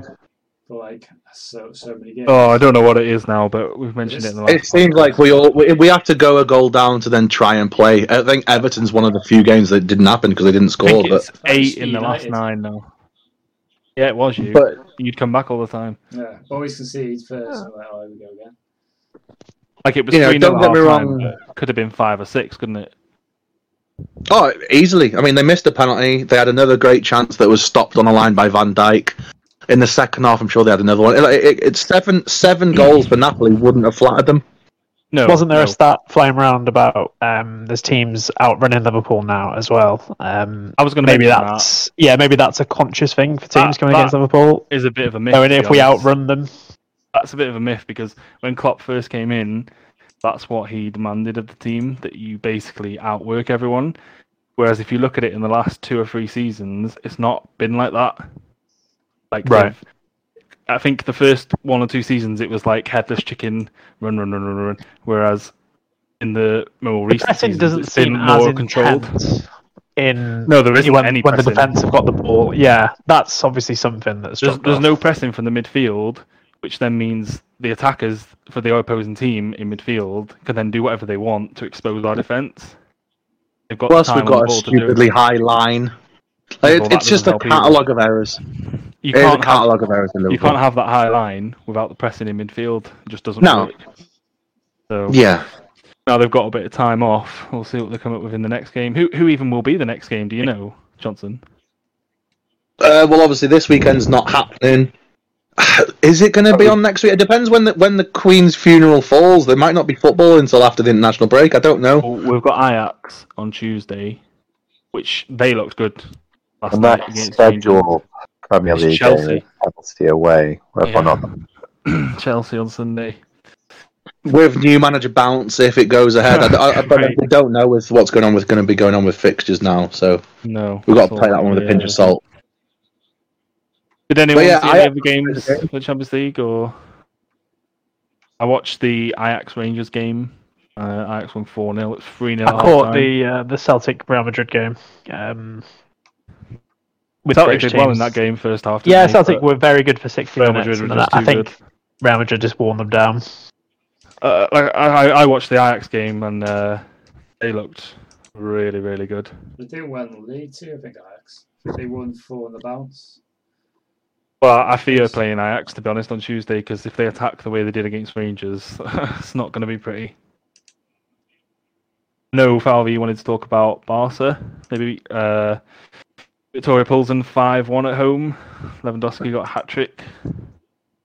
Um, I don't know if I necessarily wanted to speak about them, but I think in in terms of like Did you just the excitement around them, I think it's very much like you, it sort of feels like Barca are back a little bit, doesn't it? Like in the sense of if you look at the results, like I Fair, mentioned even if the they past- weren't back, they've spent that much money. There would be excitement around them. true, true. They I are second in it's the table as well, so it, the stats do point to them. I think this like season. with um, Lewandowski, he's just such a effortless goal scorer, isn't he? Like I think it's they just they're going to score goals even if they play badly with a player like him. Obviously, another game was Bayern went to Inter and won 2 0. Uh, I know a lot of people are saying they may have a chance of winning the whole thing. I don't know who they've actually signed, bar Mané. Obviously, They he's signed direct. Two, two guys from Ajax. Ajax is right back and a centre mid, Gra- uh, Gratchenbach, I think. Are they a better team than last season, considering they sold, like, is Mané an upgrade on Lewandowski? I wouldn't say he is. No, Well, It's what not far Bayern- off, but What Bayern Munich do like season after season is they pick up the players that we won't have heard of, yeah. you know, unless you're unless you're like yeah, yeah, think it exactly, from the German league. Gravenberch, CB was a little bit that was it. Gravenberch, yeah. from Ajax. Yeah, Is- big big player for Ajax last year. Good player. Well, they signed they signed De Ligt from Juventus as well, haven't they? Oh, yeah, they sent it too, yeah. So that they might have not signed a central striker. I know Mané can play that, so they haven't got Lewandowski, but they've done well Bayern Munich elsewhere. They've basically bought a new spine to their team. Did anyone see the Dortmund game? Beat Copenhagen 3 0 at home. Uh, Jude Bellingham got man of the match, scored a goal. He was unreal again. Very very good performance. It's insane the amount of games that he's Yeah, been able he, to what, play at still Dortmund from a young age. Yeah, it's I imagine. I know there was rumours of him joining Man United when he was 16, but he wouldn't have played nearly 200 games No. for Man United in that time. Great He- move for him uh, to make it time that call. 66. Oh, he's 19 now. He's played 66 games for Dortmund so far. And They're just a factory Dortmund, aren't they? They Yeah. But then it it seems it's weird because like everyone knew about this guy at Birmingham at one point, and then it's like, well, why don't you just pay the five million or whatever it was? Just take a risk. Now you're gonna have to pay like hundred plus. It's easy. the Germ- German teams do it fairly often. They take young English talent, knowing that if they Yeah. turn out good, they'll end up getting lots and 'cause lots of going money back for to them. England. It's quite, it's quite a clever little ploy by him. I mean, Bayern Munich effectively use the rest of the Bundesliga like it's a, its own youth team. But Yeah. Dortmund do well outside of that, picking up players that it might work out with, it might not. Uh, so, I mean, no one thought Jude Bellingham would be this good, but everyone knew that he was like some wonder kid at uh, Birmingham. I don't know about you, So much so- Johnson. Birmingham uh, actually retired his number, didn't they, when he left? And everyone's like, oh, he's only 16, 17. Why are you doing that? And then you're going, looking at him now, they knew what they had on their hands. Like, Still a bit ridiculous. like he didn't do anything at Birmingham. but, but, you know, he's potentially England's main midfielder for the next 10, 15 years. Birmingham Yeah, did did have an idea that he's one of their star boys, but I, I don't when a know. big club comes calling, what can you do? I don't know how you feel, but like every game that goes by, I feel less and less confident that we're going to sign him, just because I think we won't stump up the money. Oh, I mean, we've put all our eggs into this one basket as Jude Bellingham, but if Real Madrid or Man City stump up more money, we won't match it. Oh. FSG, they won't do it. And also, if we're not in the Everyone's gonna Champions League, why would he Well, come anyway? Exactly. Oh, Everyone's going to want him. City are going to want him. United are going to want him. Chelsea are Yeah. going to want him. Real Madrid, Barcelona, Bayern Munich. Everyone will want him. And Like- we won't match them in a in a in a in a money thing. We won't pay as No. much wages. We won't stump up as much transfer fee. So The- all the eggs in one basket is very foolish. is- I don't know if he was a Liverpool fan, but I know he's a, a really big Gerrard fan. Apparently, his dad was a Liverpool fan or something. I've heard that. That's all like, oh, yeah, he's destined to come. Like, there's no Yeah. guarantees in football. Let's I be watched, honest. I watched no, there's no loyalties there whatsoever. But I watched a video. It was an England video, and it was like a game, like you know, where they blindfold one player and they ask the other player a question, blah. And uh, it was like, who would? It was Reece James and Bellingham, and it was who would Reece James want an autograph off? I can't remember the three players, and it was Lampard and Gerrard, and Reece James picked Lampard, and like Bellingham just pulled a face, was like, "What? No, it's Gerrard." Like that gives me like a little bit of hope that he is a Liverpool fan. But if we don't pony up the money, then he's not going to come, is he? I think you might, for a one-off signing, definitely break the bank for him. You, you, But then the- you the spent problem big with on Liverpool is deeper than one, isn't players it? each time. Uh, Yeah, need but more. Yeah. the It might be your Liverpool only now is signing deeper than just one. I, I actually was speaking to someone about this, just going back to Liverpool a second, but when we're obviously all talking about this Asian midfield now, I mentioned this to someone, and then I also said we're going to have, if you look at the defence, like Matip and Van Dijk, they're getting on as well, and they're going to need replacing. And It's just Konate's obviously younger, isn't he? Uh, he's with an eye to the future. yeah, and we miss Canate massively. I feel I, he is At the moment, along with Van Dijk. No, he's the starter with Van Dijk. I think. yeah. but it's just it's just a vicious cycle and I think Klopp, because he knows he can trust Matip. If Matip's fit, our starting two centre backs are still Van Dijk and Matip, but Konate is definitely pushing. I've, uh, no I think he brings Matip in for the games where he needs like the cool head the experience but then I say that start a Champions League final Can I can I played some big games for us, yeah, but I still think Klopp, I think one one argument you can say about Klopp is maybe he's too loyal, which is also part of our problem now with our aging team. But Matip is, if fit, is still a very you know. Look at the game last night with Napoli. I know we conceded very early in the second half, but Van Dijk looks so more calm when he's got Matip next to him.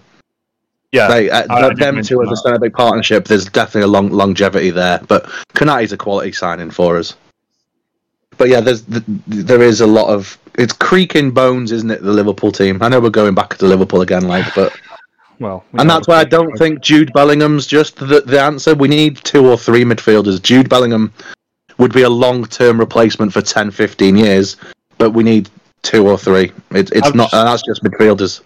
I would just like to see a fully fit 11 just to actually see are we struggling Yeah, but the, Like, the problem is, is we we do we never see our fully fit eleven because they all are injury prone.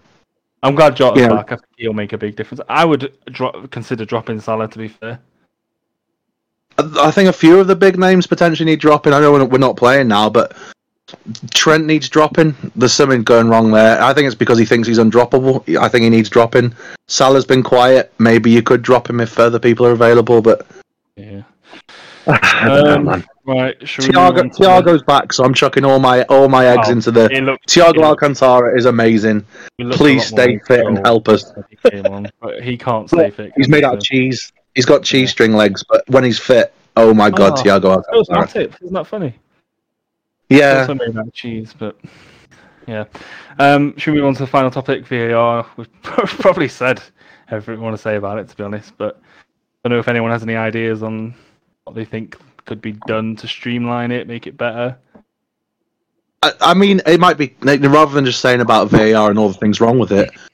I, can I just say I preferred football before VAR? Yeah. I think VAR has actually made football less enjoyable to watch, created bigger problems when things go wrong, and even down to the point of you can't even properly celebrate a goal anymore because you're going, "Oh, this might get chalked off." Oh no, it's not. It, the initial rush of a goal's Tell Conor gone. Coady that.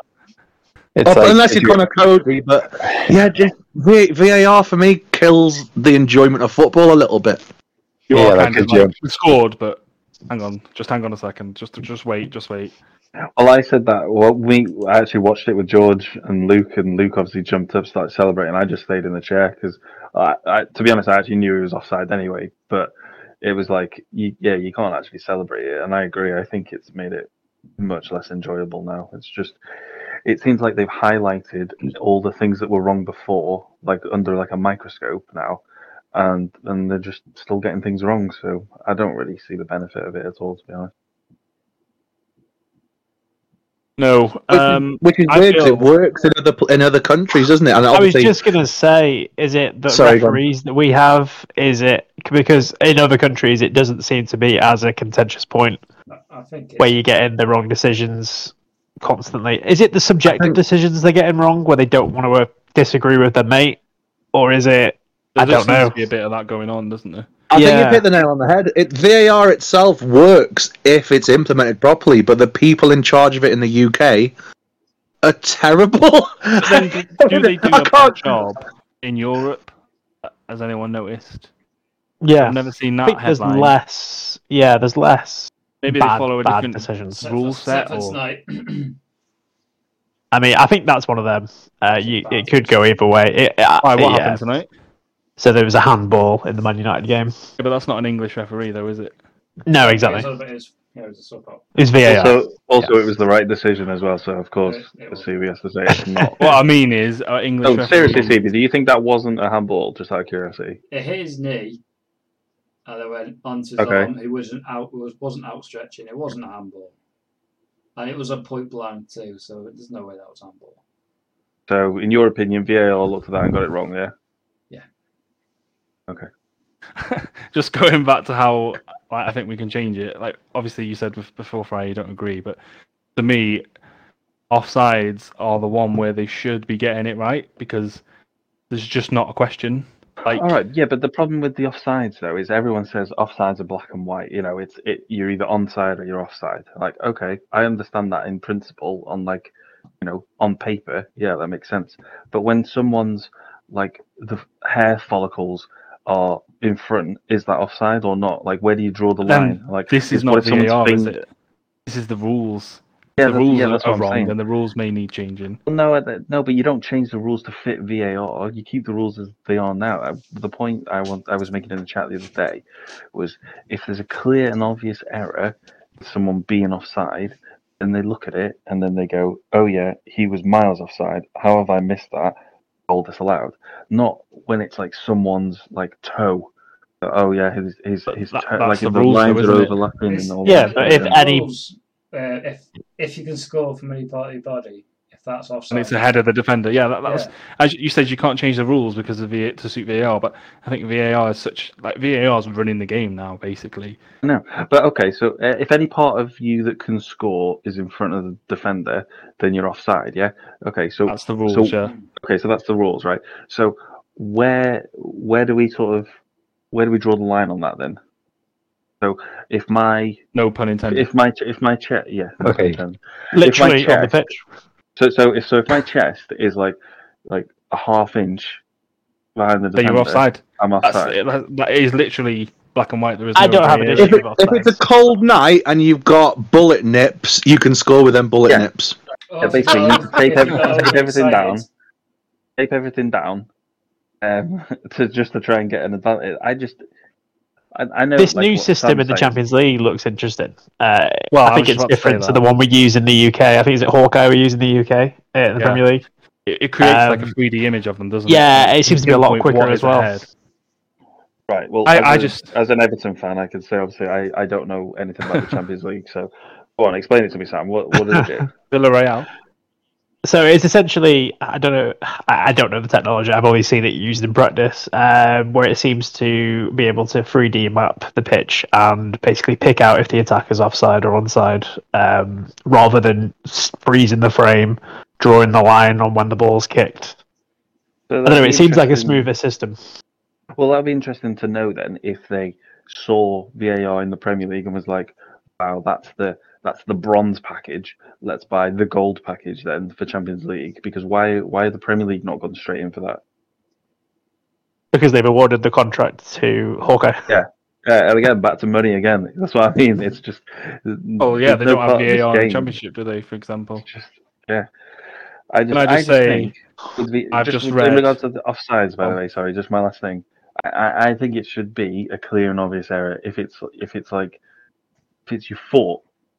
That's like like that's not for me in my eyes. That's not offside. If if your like body is behind the defender, then yeah, you're offside. But like if your if your head is leaning forward as you're sprinting, and that's that's behind the def- well, the rest of your body isn't even. Your rest Yeah, of your I body's agree with onside. that. I agree with that. It's- It it's should so- be But part of the issue something like that. with the other decisions is how subjective it is. So if you make offside subjective, you're going to end up with decisions all over the place. Yeah, but that's what I mean. That's that's that's why now is like it, it seems like yeah, as you say, like one like okay. Yeah, it's annoying if black your and white. shoelace is offside, but it's offside. yeah, and it's the same It's, for it's what it's always been. That's what I mean. It's a fair parameter. I feel like Well, there should not be a bit of it? leeway Because- though. because before the AR, it was down to the linesman who would go, yeah, okay, his. So when the linesman was looking down that line, was the linesman going, oh, his head is behind his body as Kane put an over the top ball through his No. spot. But he wasn't doing that, was he? He was looking at his, his body, is the person. Like, uh, I, I understand. It's a bit silly from, that your don't get hip can be ahead of someone uh, Yeah. and you're offside because you're not going to uh, try and shoot with your hip. I could be It doing could that be, because um, VAR, VAR ultimately was brought in to like stop arms clans, back. wasn't it? I'm trying to like, Yeah. Like, yeah, and, but behind now you. they're And using now it there's to be clan games every team week. Yeah, but rule now of the it law. matter. It's just yeah, we'll just uh, yeah, know- your, your hair follicle is offside, so you're offside. Like I get the black and white bit, but it's just it's a little bit frustrating. I think when you're trying to watch a game. Yeah. No, I, I, V- VAR was there for the ones where there's a guy yard off onside or offside. It's not for the oh he's offside by a toenail clipping. It, it, those there's almost to be like a corridor or a slight almost margin of error in a way.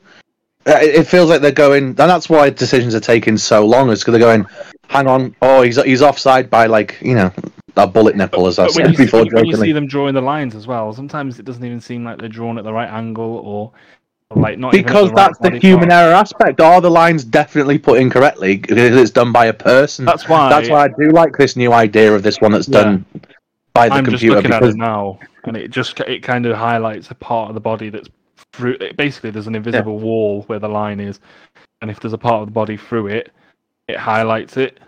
Like Everton fans could draw the line to make Conor Coady on side. So it's just so it's, yeah, but, but, but that's I mean, that's what I mean. as they did on watch it, Twitter. why Was it Belly Bellew on Twitter was like, "How is this not on side?" know. They've drawn the lines like completely cockeyed. Like, so, so to try and make just just in regards to Liverpool. offsides, then what I'd say is like to make it better. The like okay, so like the Conor Coady one, for example, I don't even know if the linesman put his flag up or not. Um, No, he so he didn't, right? Okay, No. so to me, that, that's that's going to be a good example then. So ball comes in, we score. Linesman doesn't put his flag up. Guys in VAR don't do any lines. They just watch it back and they go, "He's clearly offside." They go, "Right, I don't need to draw you a line. Go and have a look. I'm telling you, he's offside now. If you're happy to just accept that, then they blow the whistle, or if they go and look at it or whatever."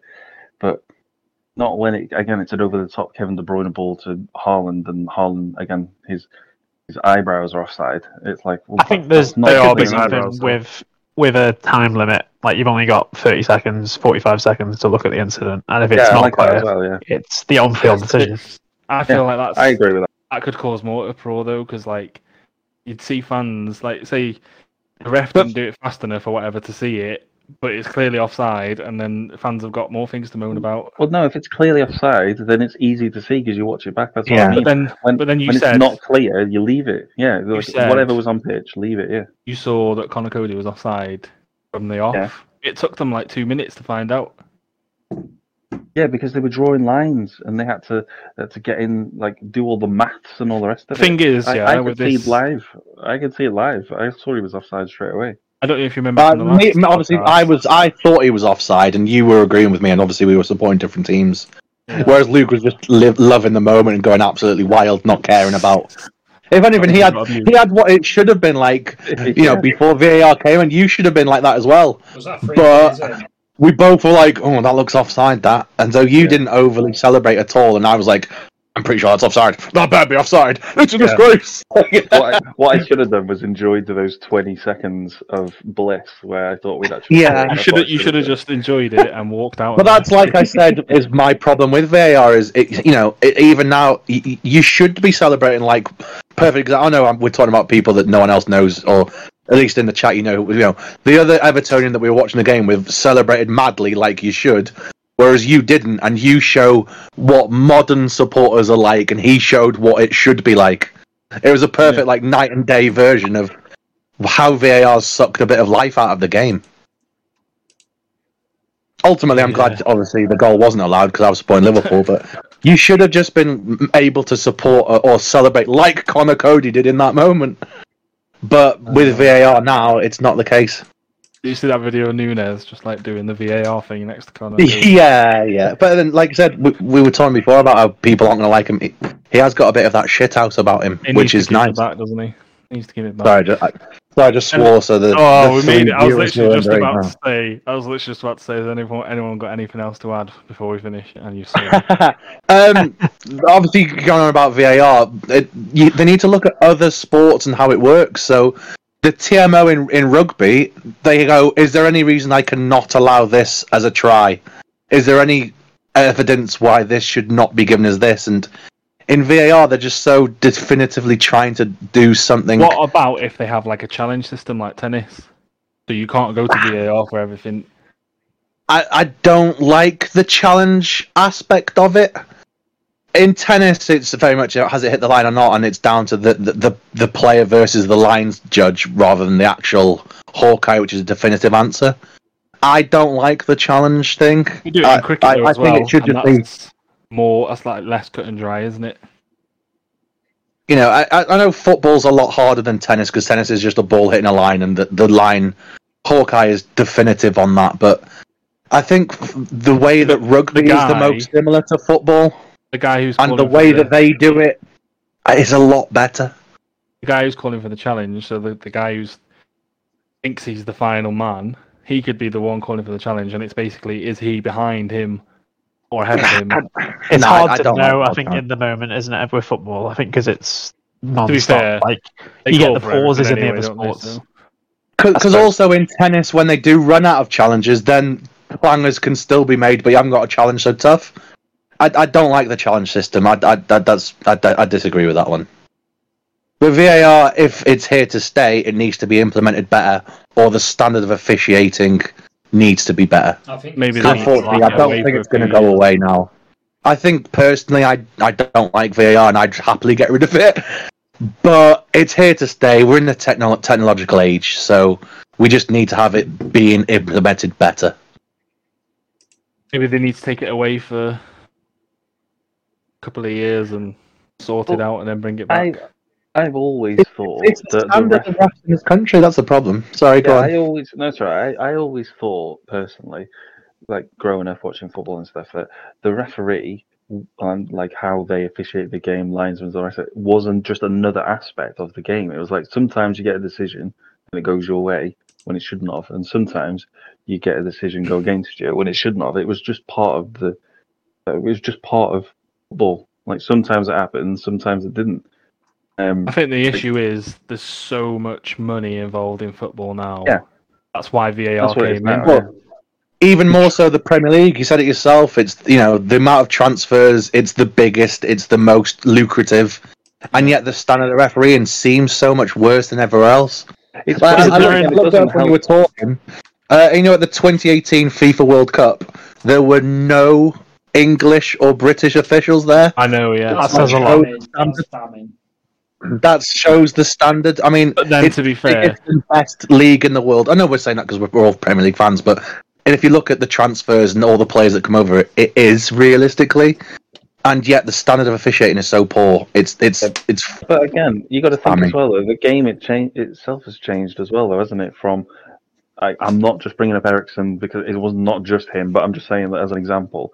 Like, you know, when players are just throwing themselves around and like just throwing themselves down and then claiming it's you know it's a foul and then you've cost them a goal and then you've cost the team two points. Like again, back in the day, you'd never get that. You you know it was it was much more of a physical game, wasn't it? Whereas now, yeah, I miss that.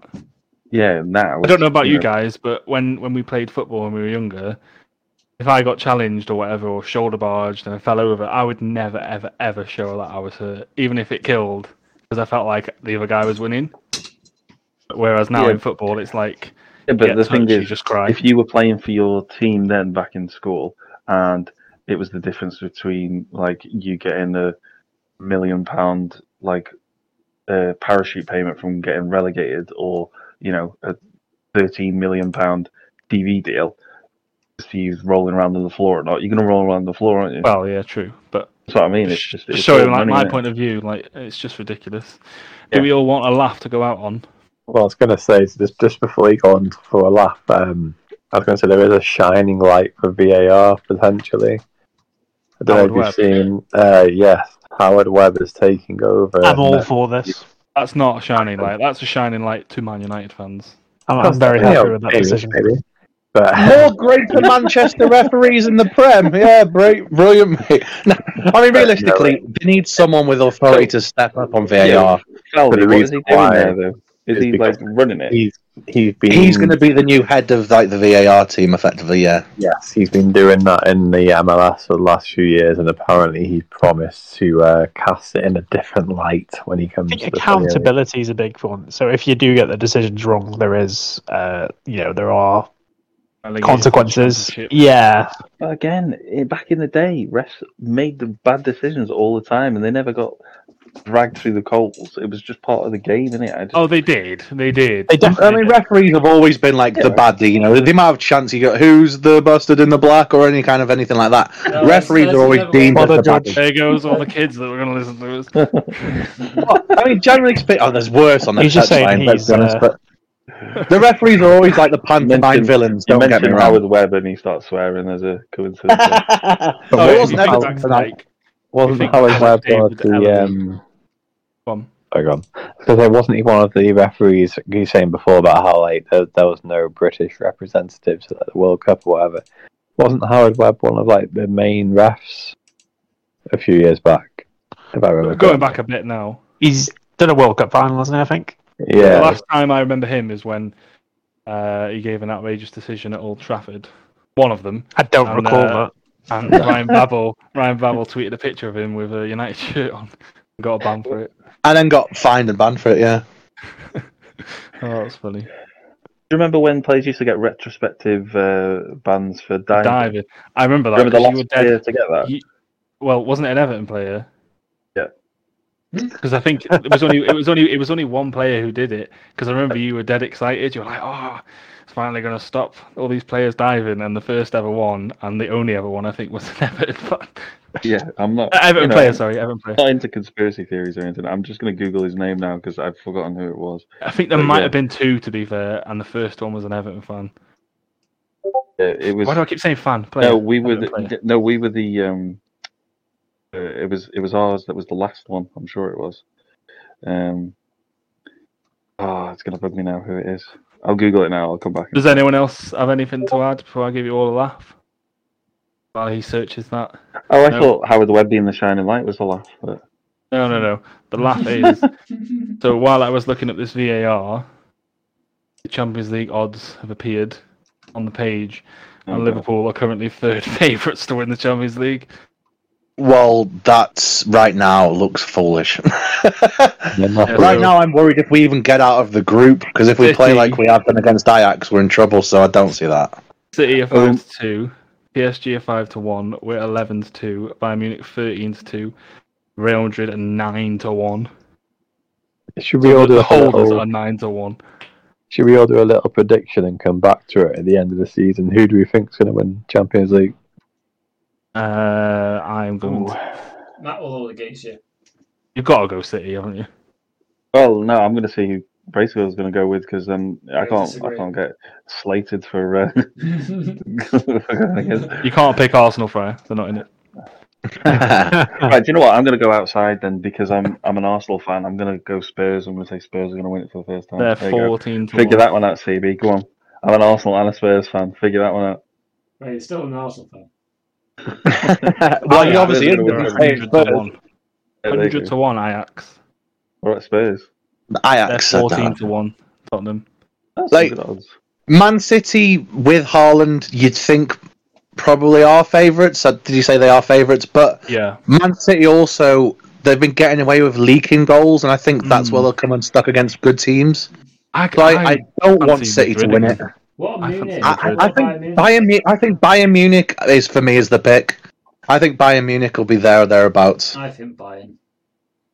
I, I'm going to change. You can't pick City. Let's say that. I'm going to change to You Madrid. pick who you want. No, you you can't can't. fix it. All right, I pick Arsenal. You can you can pick who you want. Ma- Man City are probably favourites, and with Haaland scoring goals for fun, I'm they're probably Spurs. there or thereabouts. It, But it pains me to say it, but I think City. Uh, it's a matter of time before they do win think that Champions League year, under Pep.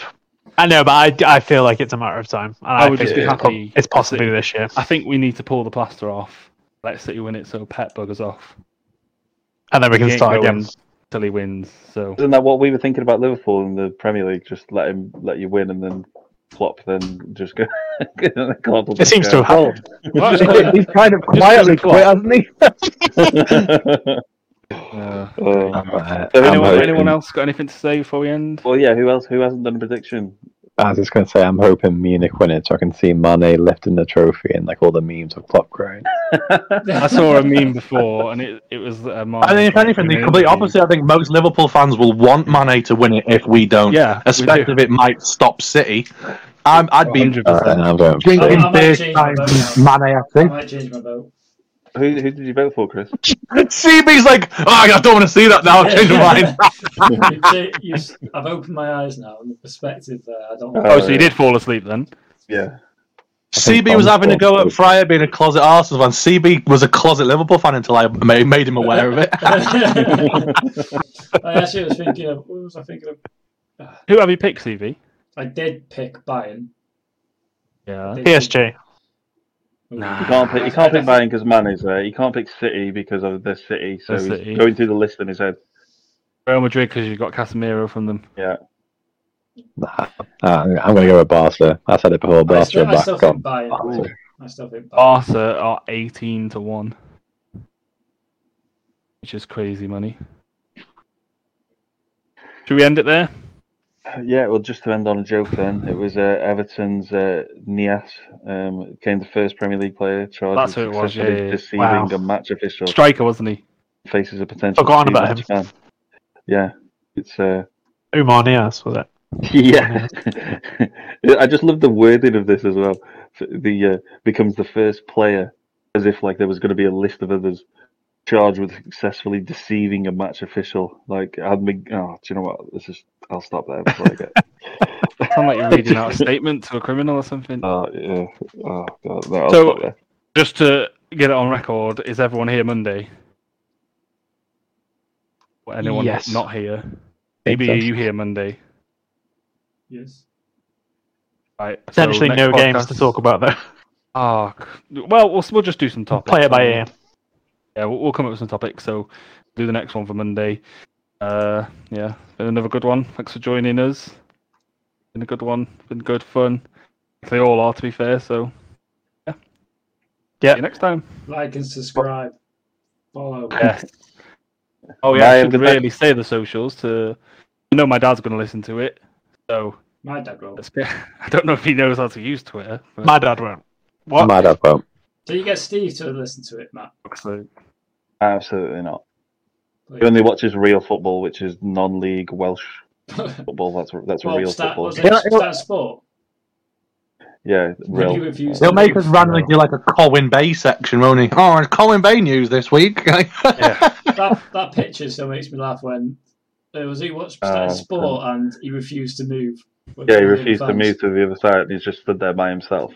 I, I like when he went to the Nou Camp and pulled out a Rhyl scarf. The Yeah. Rhyl scarf at the Nou Camp, yeah, and then sent me the picture. And I was like, please don't put this on social media. My mum did. And then he ended up in the news, didn't he? He ended up in the, The journal. Yeah, they put it in the journal. Random man from Prestatyn pulls out a Rhyl scarf. Yeah, I'll. It'd be funny if it was in Like he's promoting their town. Yeah. There's this influx of Spanish visitors now to Rhyl. yeah, yeah, just oh. Open some it paella just- spots. Some guys from Barcelona rock up like, what the hell have we done?